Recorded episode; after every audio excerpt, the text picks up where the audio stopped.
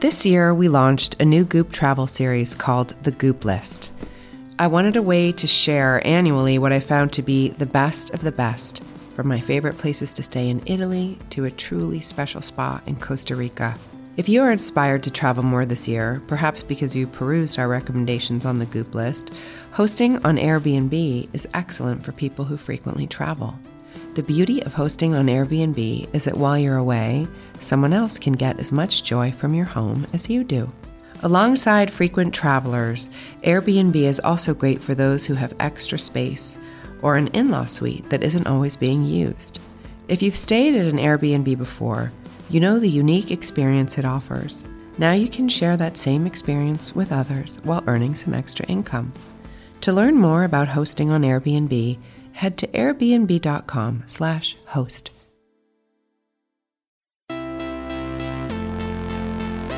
Don't hold anything too tightly. Just wish for it, want it, let it come from the intention of real truth for you, and then let it go. For me, our soul is like it's unbound, it's limitless, but we will use words to limit ourselves. When people stop believing that somebody's got your back or Superman's coming, we turn to ourselves. And that's where you become empowered. Courageous participation attracts positive things. I'm Gwyneth Paltrow, and this is the Goop Podcast, where we bring together visionaries, scientists, healers, artists, and seekers. I'm so grateful that I get to interview these extraordinary thought leaders and share their wisdom with you.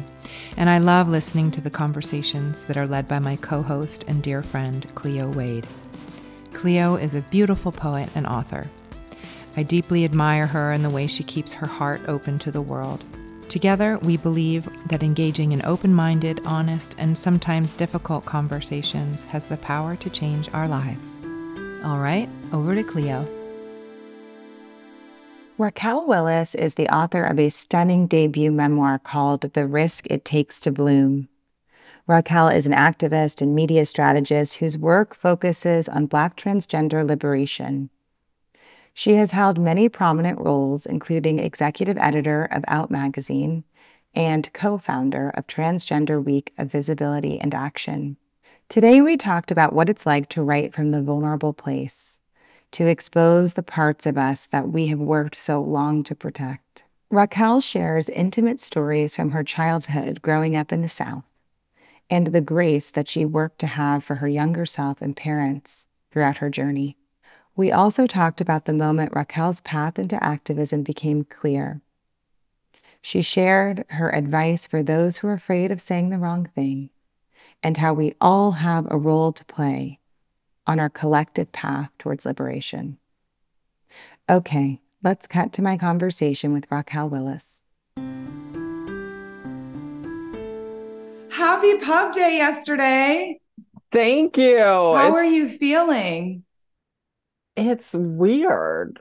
I honestly, it's like one of those things where you're like, what does it feel like when your dreams come true? And I, I feel like I was born, and then next thing I knew, I was walking in front of a crowd with Laverne Cox asking me deep questions about my life and signing books and people waiting in line for that. Weird. It's meant to be.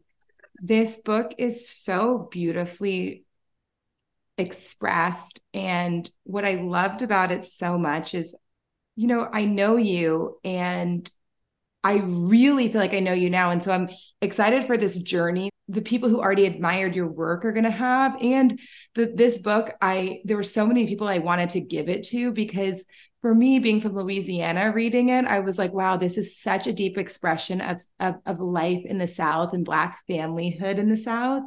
And all the ways in which it you know it's so specific how we grow in and break the mold of those family units because there's so mm-hmm. much ritual and there's so much tradition because the ritual and tradition is how you know black southern america survived for so long.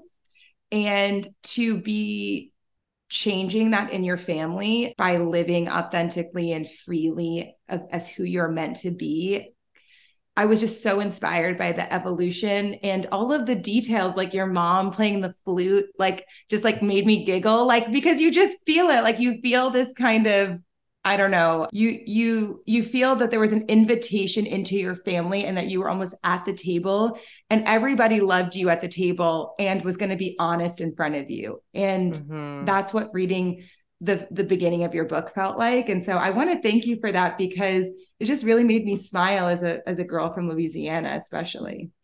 Thank you. Yeah, I mean it's very southern, but I mean I don't know how to tell any other story. You know, yeah. it's it's as part of my identity as anything else.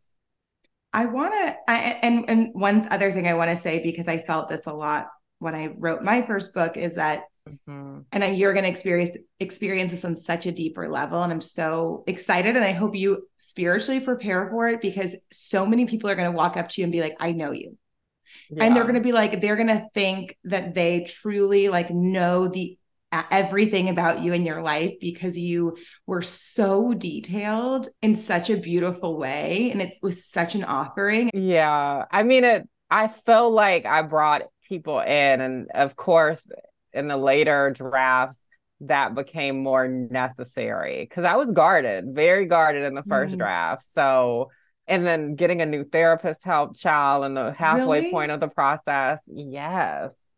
Yes. Yeah, because tell me, because, you know, there's this part of the book where you're talking about the ways in which, eh, in moments of life, specifically to the speech, when you gave your kind of I would say one of your first sparks of of the world seeing you in that in that women's march speech. But when the sound was cut, that you were saying that this way that you kind of like bottled the ways in which that didn't rub you the right way or you felt disrespected and how it was hard because that felt so natural to me. I was like, we all have that where we're like, damn, we just put a hard shell around the place where somebody poked our softest self.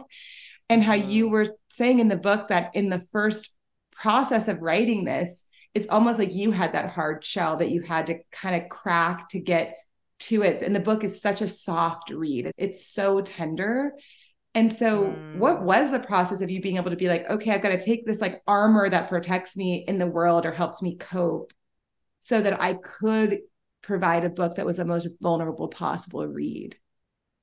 Yeah, I, I think a lot of it was chipping away at this idea that I needed to tell a story in as pristine or as pure a way as possible.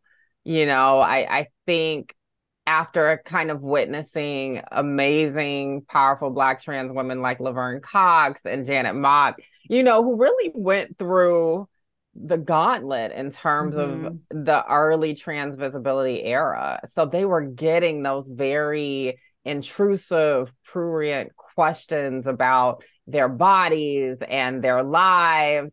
And I witnessed that, of course, and absorbed some of that. And so I think there was a feeling of like, I have to be as articulate in a way so there's no room for anything to be con- misconstrued as messy or, or too or nuanced the, or the rest of your humanity because we are this like yeah. jumble of like contradictions and like randomness and like uh, you know one song we like is like so off from like the everything else we like like and that's yeah. what personality is and i think that sometimes we don't allow ourselves the aliveness of personality when we are kind of at work to say like listen i am centering this part of who i am because mm-hmm. this part of who i am is unsafe and i am like forging the way to c- create community and safety not just for this massive part of who I am, but for everyone else who that is such a huge part of their experience. And I think it was really interesting, like we were just saying, it's like, yes, that is centered. And then also like everything between like the boxer shorts colors you wore or the southernness or the like what the pet names your parents had. And it was beautiful. It was and, and what I found was so cool is it was such a incredible harmony to be able to constantly center like what we needed to know to continue to push forward in being an ally and, and, and lover of your life while also mm-hmm. painting the picture of this really full human experience that we all like feel in different ways too, you know, which is just yeah. that like even if we want to center this one thing, we're not just one thing. And how we can connect is by having all of the little odds and ends of who we are present too. If that makes right. Sense. Yeah, I I definitely think it's about looking at ourselves holistically. That that was the a part of the dream with the risk it takes to bloom. But also. I think it's about folks just being curious about the boxes that maybe they're still in that they don't realize they're still in and how we can kind of shatter expectations across the board. So it's not just for me as a trans person, as a black person, as a woman to mm-hmm. interrogate these restrictions around us. It's for mm-hmm. everyone. And it, that is so felt as you as you read it. Let's take a quick break to talk about one of our partners. This year, we launched a new Goop travel series called The Goop List. I wanted a way to share annually what I found to be the best of the best, from my favorite places to stay in Italy to a truly special spa in Costa Rica. If you are inspired to travel more this year, perhaps because you perused our recommendations on the Goop list, hosting on Airbnb is excellent for people who frequently travel.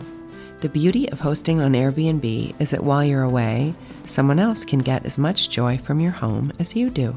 Alongside frequent travelers, Airbnb is also great for those who have extra space or an in law suite that isn't always being used. If you've stayed at an Airbnb before, you know the unique experience it offers. Now you can share that same experience with others while earning some extra income. To learn more about hosting on Airbnb, head to airbnb.com slash host. Okay, let's get back to the conversation. What was the point when you felt like you were ready to tell this story? It's interesting because when I graduated from the University of Georgia back in 2013, like two months before Laverne starred in Orange is the New Black, and of course the the verdict came down in the George Zimmerman trial. Yeah.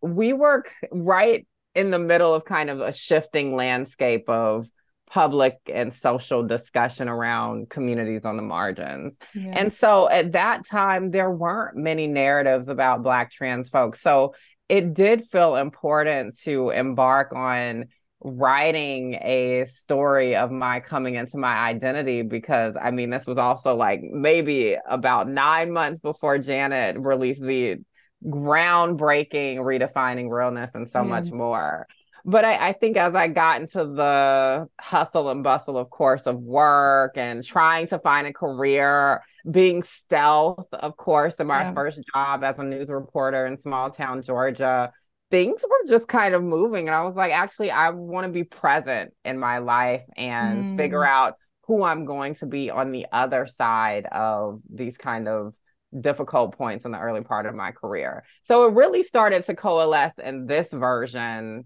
in 2020.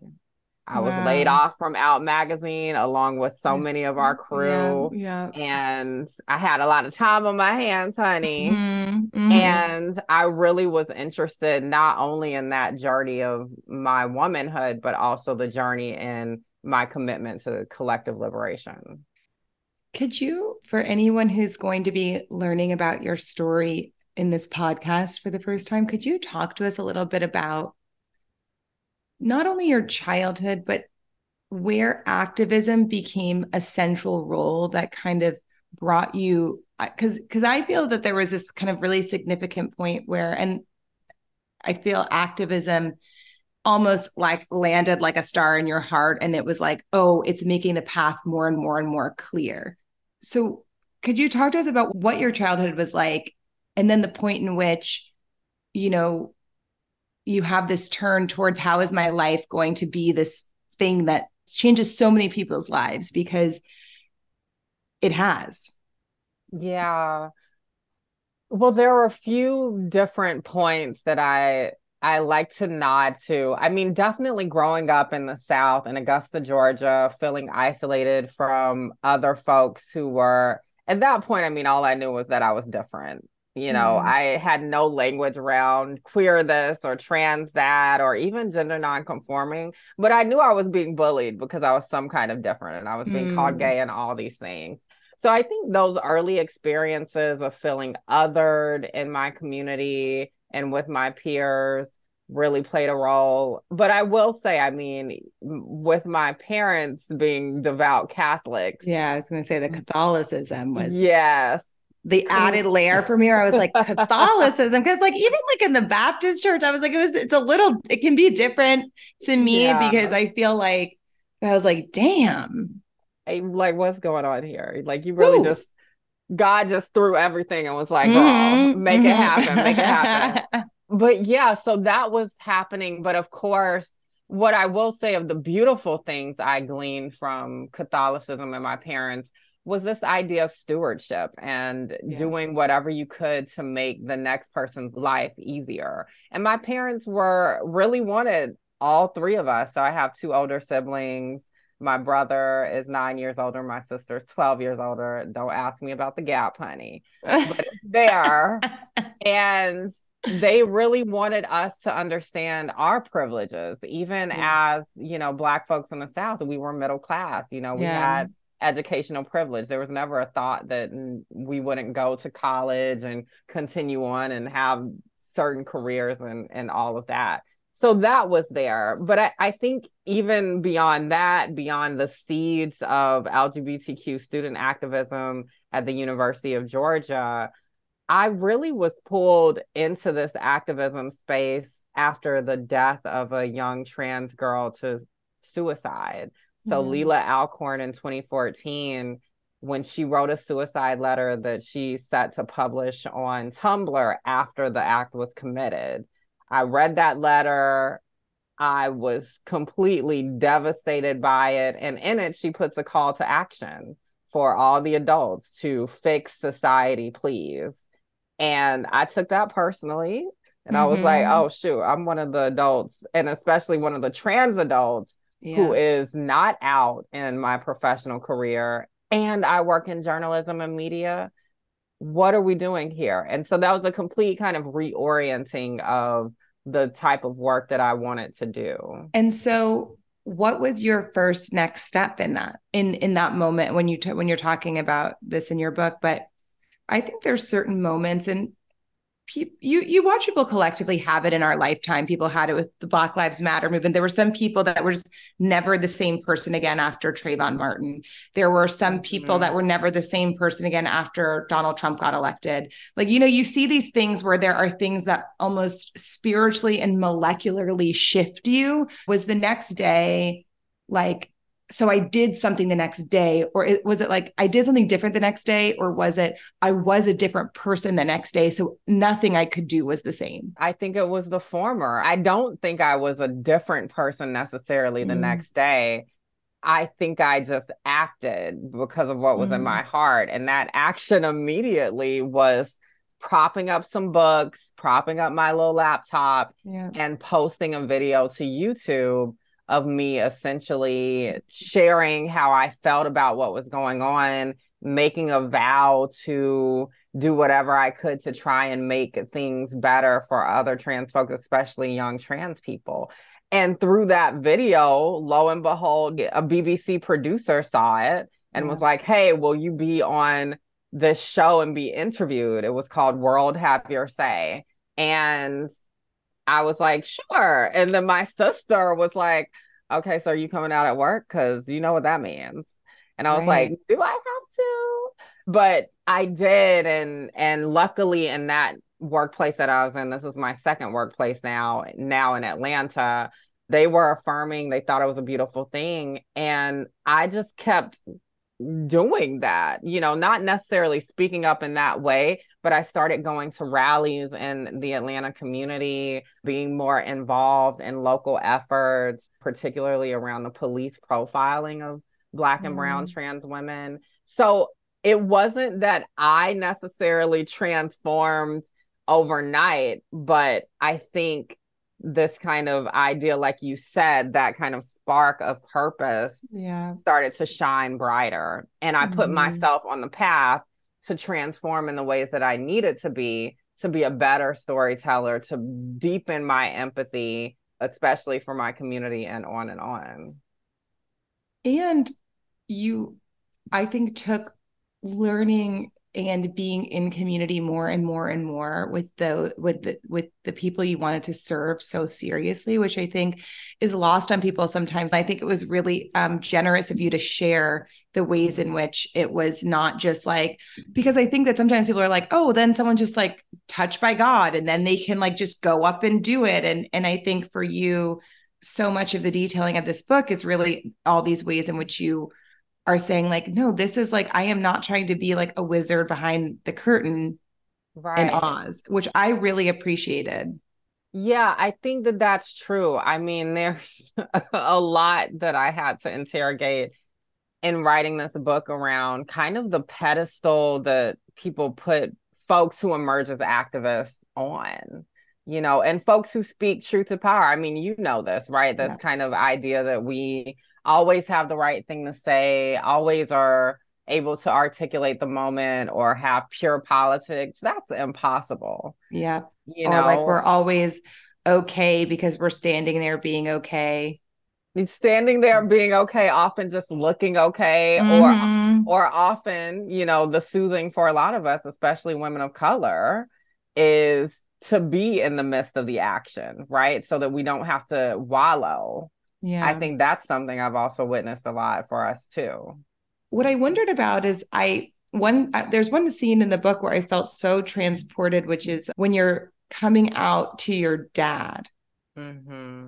and the stark difference between coming out to your dad versus your mom, and I wondered, you know, I had that kind of moment where, as my friend, I was like, oh are you okay sharing this? It's so vulnerable. And I, and I don't mean in a shameful way of anyone involved, you know, because it's just real and it is what it is. But I just wish that I knew you then and could have run over to your house and hugged you and been with you. And I wondered what it was it like to relive some of the moments that were, you know, with your mom is it was so kind of beautiful and and also seems so like exact to the personality that you portray of her throughout the entire book.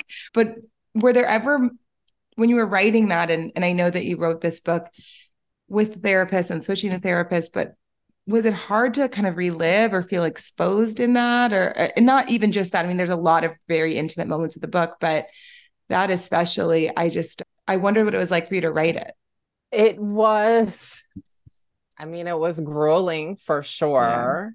Yeah. it was definitely a challenge. Just remembering who i was at a young age and and i think mostly because i really had to articulate how i moved to a place of grace for myself mm. as a at that time being 15 years old and i wouldn't even say i was hot-headed because i was in the right yeah but i definitely had a sense of conviction that was so strong that i'm like well, shoot, if a 15 year old was talking to me like this so resolutely, I might feel a way as yeah. an adult because we have these assumptions that we have so many more solutions or so much deeper yeah. of an analysis of what's going on. But of course, I think in remember the, remembering that, I'm like, oh yeah, I mean, I don't, you know. So hopefully, I can remember how I felt at that point as a young person and how I moved through the world with my nibblings and younger folks and community. Yeah. But I think on the other side, it it was challenging because I had to reconsider the grace I had to give my parents who were products of an environment that really gave them no tools to understand a queer or trans kid, right? All they knew was that they were supposed to protect and raise this kid, this baby that they had. And without the script for that, people moved from a place of fear. And yeah. some of the not so great aspects of our insecurities can play out. And I think that that was what was happening with my parents when I came out to my dad. But I will say, I think what's so beautiful now, of course, I mean, unfortunately, my father passed when I was 19 and so there wasn't really much room for evolution. There was some that happened along the way. But with my mom, I mean, now my mom is like the big ally mm-hmm. on the mm-hmm. block. She's yeah. on the the board of PFLAG. You know, she's mm-hmm. at these different events with me, including the Women's March, which you yeah. alluded to earlier. But there's also like generations of parents of queer and trans youth now that are out here from PFLAG to others like the yeah. ones I was with at Trans Prom at the Capitol yeah. and and a group of amazing trans youth put that together and said, Hey, we want to have this space. I'm thinking about Marlon Wayans and yeah. Wayne and Gabby Wade Union and yeah. these folks who have young people in their lives that they are really listening to and trying to be an example for other parents, especially in the Black community, yeah. to listen to queer and trans youth. I so felt that and and your mom being this kind of main character in the story too throughout just like just really makes you smile and I think for your book your mom's character made me buy the book for my mom mm-hmm. and which I really appreciated it in, in the ways in which you wrote about it, not just because I do think obviously your work is timeless, but so often for memoirs, I think people feel them as a generational thing when you're young and writing a memoir. And your mom, I just kept thinking, like, wow, her mom, the ways in which your mom is woven through. I immediately ordered it for my mom because I just, I loved the dynamic and I knew my mom, how much my mom would like it. I want to ask, you know, I know you did you, you had your first book event last night basically? Last night at the strand in the rare books room oh in conversation with laverne cox. Amazing. it, i mean it was packed in there. I mean there were people from so many different parts of my life. College one of my advisors from the lgbtq student oh resource center was there for my university. Folks from movements and then my mom and my sister were there. And I have another event tomorrow that my brother is going to be here for. Is so that the one in Brooklyn? Yeah, yes, that one will be at the Brooklyn Museum. So with who's that with Elliot Page? With Elliot Page, the one and only star-studded lineup. Is there anything you've experienced so far from writing this book? Because I can't stress to all the people that I I need every single person listening to this podcast to read this book. The mm-hmm. incredible details of it's so incredibly detailed was there anything that was kind of you were feeling like a little naked in the room like having been with people who have held held the book or after they read it and you were kind of like oh. did you have oh. that feeling at all or were there certain details or certain you know even if they were just kind of like you know your mom plays the flute or you're like you know or you're this or you're telling the story of you know the first time you felt attracted to someone you know i mean i know that so much of your career and activism started with a uh, with just you putting yourself in public and it going viral and then turning into such an incredible sensation. And are you used to it? Are you used to feeling you know for lack of a better word famous? Like in in but in such an intimate real and personal way? No i'm not. I i'm still struggling with this idea of I guess fame and celebrity. Like I can't even yeah. say it. I guess fame and celebrity. You are a famous celebrity. I hate to break it to you.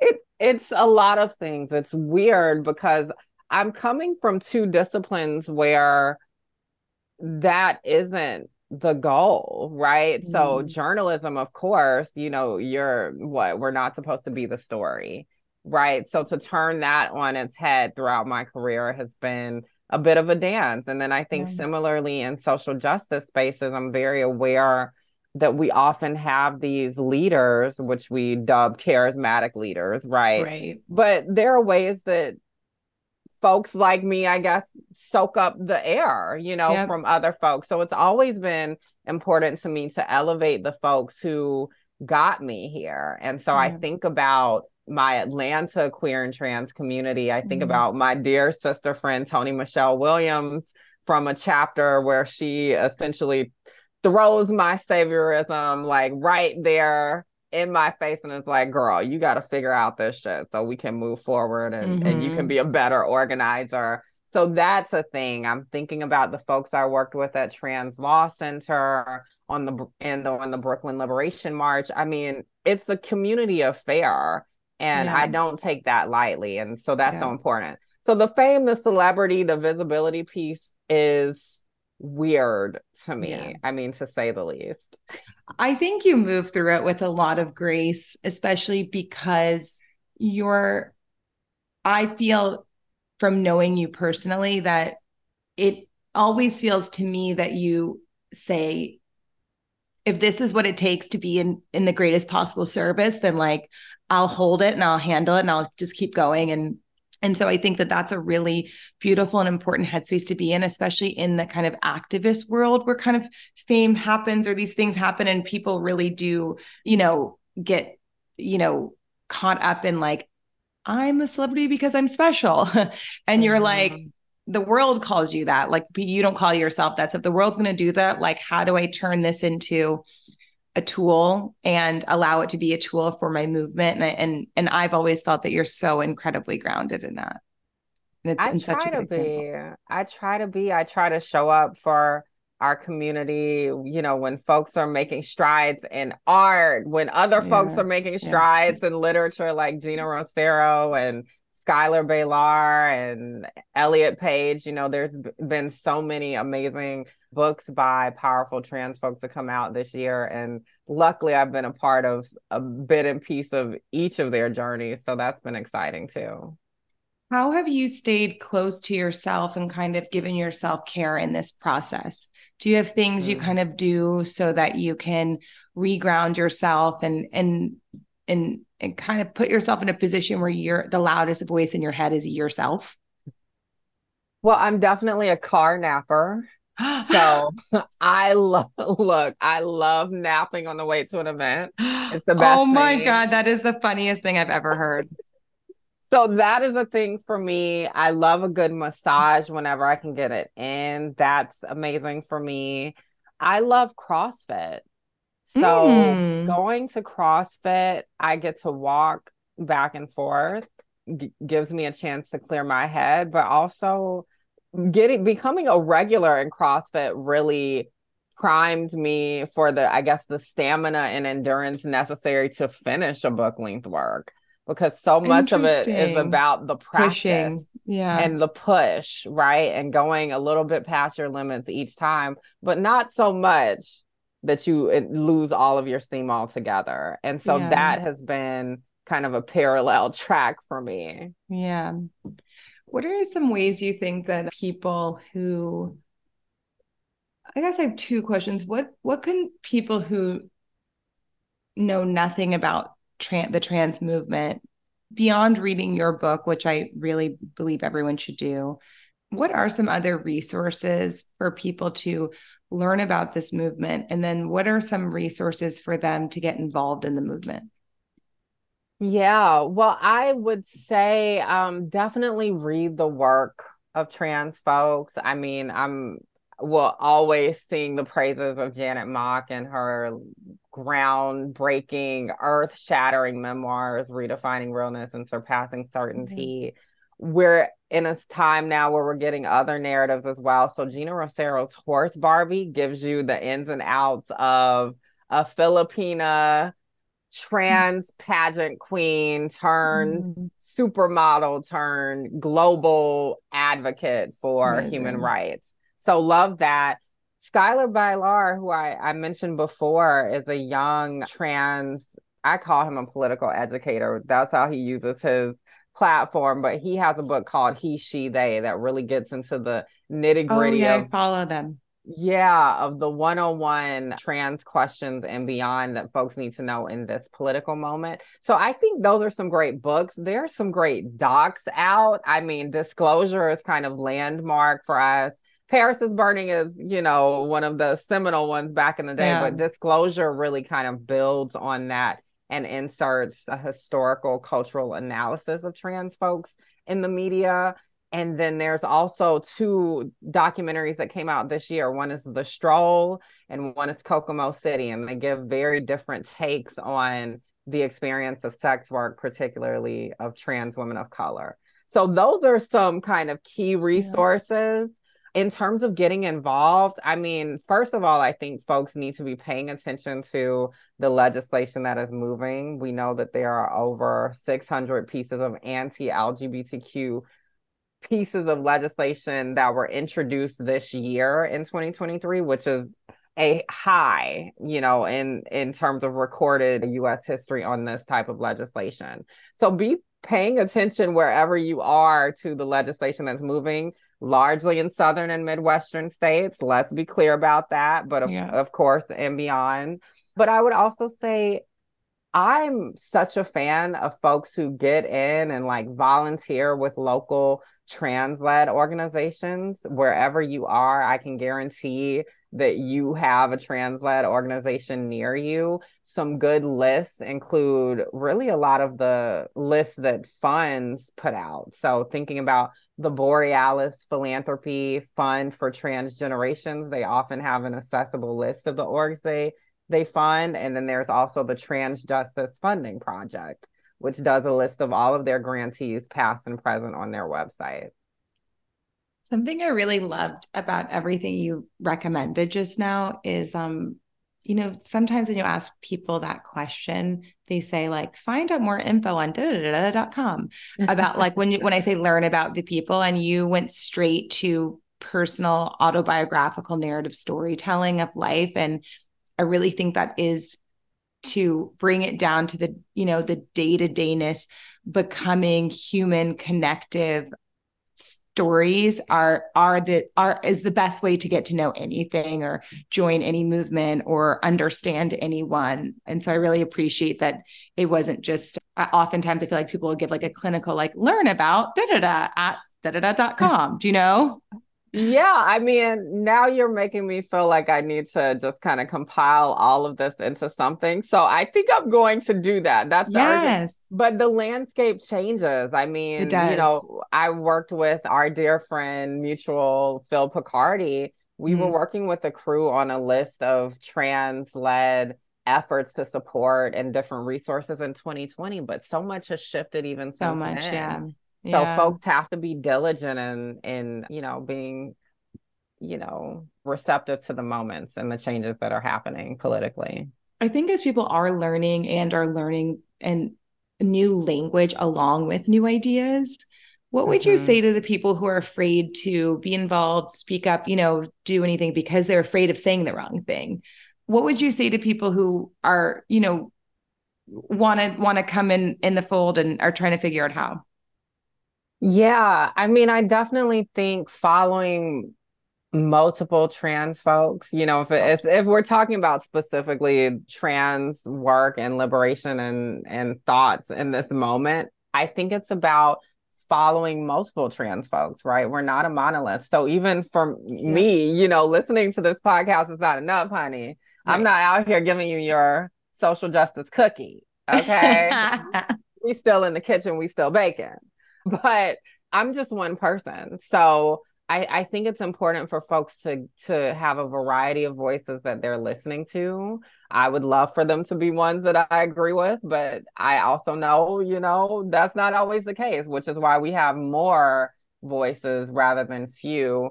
And I, I think to your point, especially like around language, people will be like, oh, well, I have this friend that like it's fine being called this or being that. And it's like, well, you just ca- had this caveat that it was this friend. So right, you kind of right. have an idea that you that only know that one person. Yeah. And what works for them may not work for everyone else. Yeah. So that's important to be able to kind of understand for any group on the margins. But I also think just being humble, like, it's fine to not know shit. Like, yeah. it's sexy when somebody is like, I don't know shit and is curious about knowing shit because yeah. then it's like okay you'll be honest with me you'll be vulnerable about maybe those things that you might feel are a failure and be willing to transform to be better on the other side because you know it's the right thing yes i would agree that nothing is sexier than someone's desire for transformation and openness mm-hmm. I know that I hate saying saying this question to fellow authors because a book is like a baby you put out into the world, and so you're like, I just had this baby. Why are you asking me what I want to do next or what I'm up to next? so you're on tour now for the next few weeks, but what is you know, are you going to take a breather for the holidays and just kind of like settle in this, or are you ready to kind of like, is it energizing you to like tackle something, another big thing? Wow.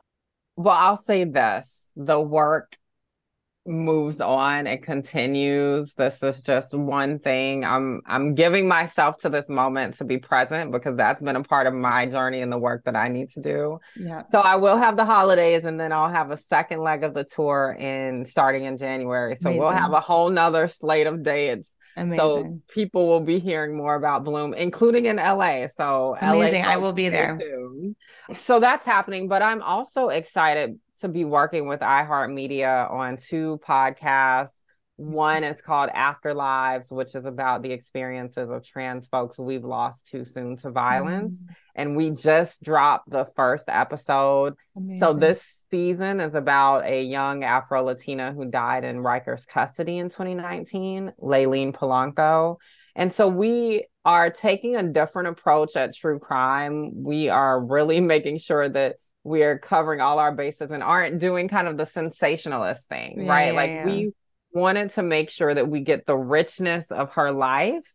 And then, of course, we talk about her demise, but we also talk about her legacy and the micro movements in New York that she inspired from halting solitary confinement to continuing the closing of Rikers campaign to supporting folks who want to decriminalize sex work and ending cash bail and on mm-hmm. and on. I mean, Layleen's reach was wide because mm-hmm. her story touched on so many systems of oppression at once. So I'm so proud of that podcast. Mm-hmm. And then there's another one called Queer Chronicles, which will drop in early 2024, following the lives of young trans teens in red states. So we wow. we're we're doing a lot over here. That's going to be very interesting in an election year. It is, and it just kind of fell that way. Everything is just kind of aligning perfectly. Wow. Well, I am I'm so I'm so grateful for your time. I'm so grateful to know you. I'm so grateful that you you wrote this this book. It's so it's just moving and it's also just well done. It's beautifully written and it's beautiful and there's joy and there's pain and there's learning and it really captured you really captured life in such an incredible way. So thank you so much for writing it. Thank you so much for being here. I love you so much. I can't wait I to see this book in hands on the subway and people reading in a coffee shop. I know it's going to change a lot of lives so thank you Thank you. And congrats to you on a phenomenal tour. Oh my God. And a phenomenal release as well. I know it's not easy. I mean, oh, I'm going to be talking to you in two weeks and oh. you're going to, and then I'll, then you'll really see and, and, at the end of this leg of the tour, you're going to call me or you're going to come over and I'm going to be like, okay, yes, I'm going to sit you down on my couch so you can stare at the ceiling for the next three hours. And I'm right. just going to just like feed you like chamomile tea to calm down your nervous system. And then we'll regroup. Okay. I'm down. All right. I love you so much. Thank you. I love you. Thank you. Thank you for tuning in to today's conversation with Raquel Willis. Her book, The Risk It Takes to Bloom, is out now, and I couldn't recommend it more. Thanks for tuning in. This has been a presentation of Cadence 13 Studios. I hope you'll listen, follow, rate, and review all of our episodes, which are available for free on Apple Podcasts, Spotify, Audacy, or wherever you get your podcasts. Thanks for listening to the Goop Podcast.